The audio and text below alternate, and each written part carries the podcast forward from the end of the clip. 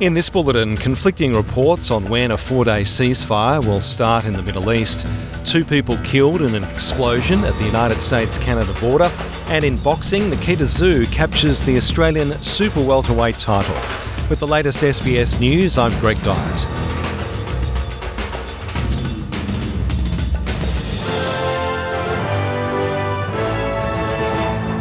There are conflicting reports as to when a temporary ceasefire between Israeli forces and Hamas will begin.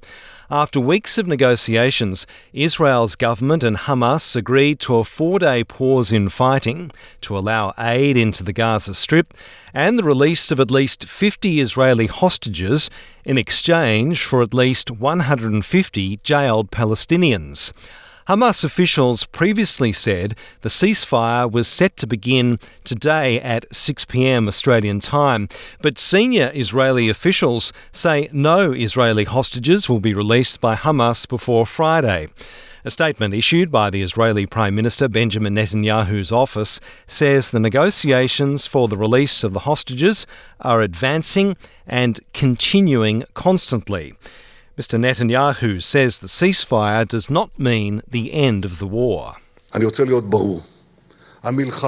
I want to be clear. The war is continuing. The war is continuing. We will continue it until we achieve all our goals of returning all our abductees, eliminating Hamas, and guaranteeing that after Hamas, Gaza is not to be controlled by a party that supports terrorism, that educates its children for terrorism, that funds terrorists or their families. Gaza will no longer pose a threat to Israel. A car explosion at the Rainbow Bridge border crossing connecting the United States and Canada at Niagara Falls has left two people dead and one border guard injured. Video footage of the incident shows a car travelling at high speed, reportedly in excess of 160 kilometres per hour, before becoming airborne and exploding upon landing. While there were initial fears the explosion could be terror related, the New York State Governor Kathy Hochul has since confirmed that there's no indication of terrorism. The world is watching to find out what happened here. And again, at a time when there's such high anxiety, stress levels are already high. And we've been on heightened alert since October 7th. That's why it's so important for me to stand here and tell the world based on what we know at this moment. And again, anything can change there is no sign of terrorist activity with respect to this crash. We have identified that this is a local individual, a Western New Yorker. Three teenagers are being questioned by police following an alleged stabbing attack in Wollongong, south of Sydney. A woman is said to be in a critical condition, rushed to Wollongong Hospital after suffering multiple stab wounds to her body and head. In boxing, Nikita Tszyu has captured the Australian super welterweight title with a devastating technical knockout victory over Dylan Biggs to have the nation's most famous boxing family on the precipice of an extraordinary sporting milestone.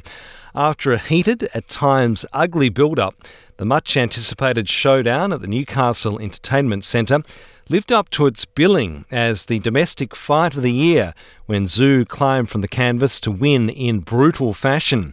A smirking Biggs dropped Tszyu inside the opening 45 seconds on Wednesday night with two heavy rights, but the challenger recovered to pound his rival literally into submission. Biggs did well to survive a relentless bashing from the Butcher in the fourth round before the referee stopped the fight late in the fifth as Biggs's team prepared to throw in the towel.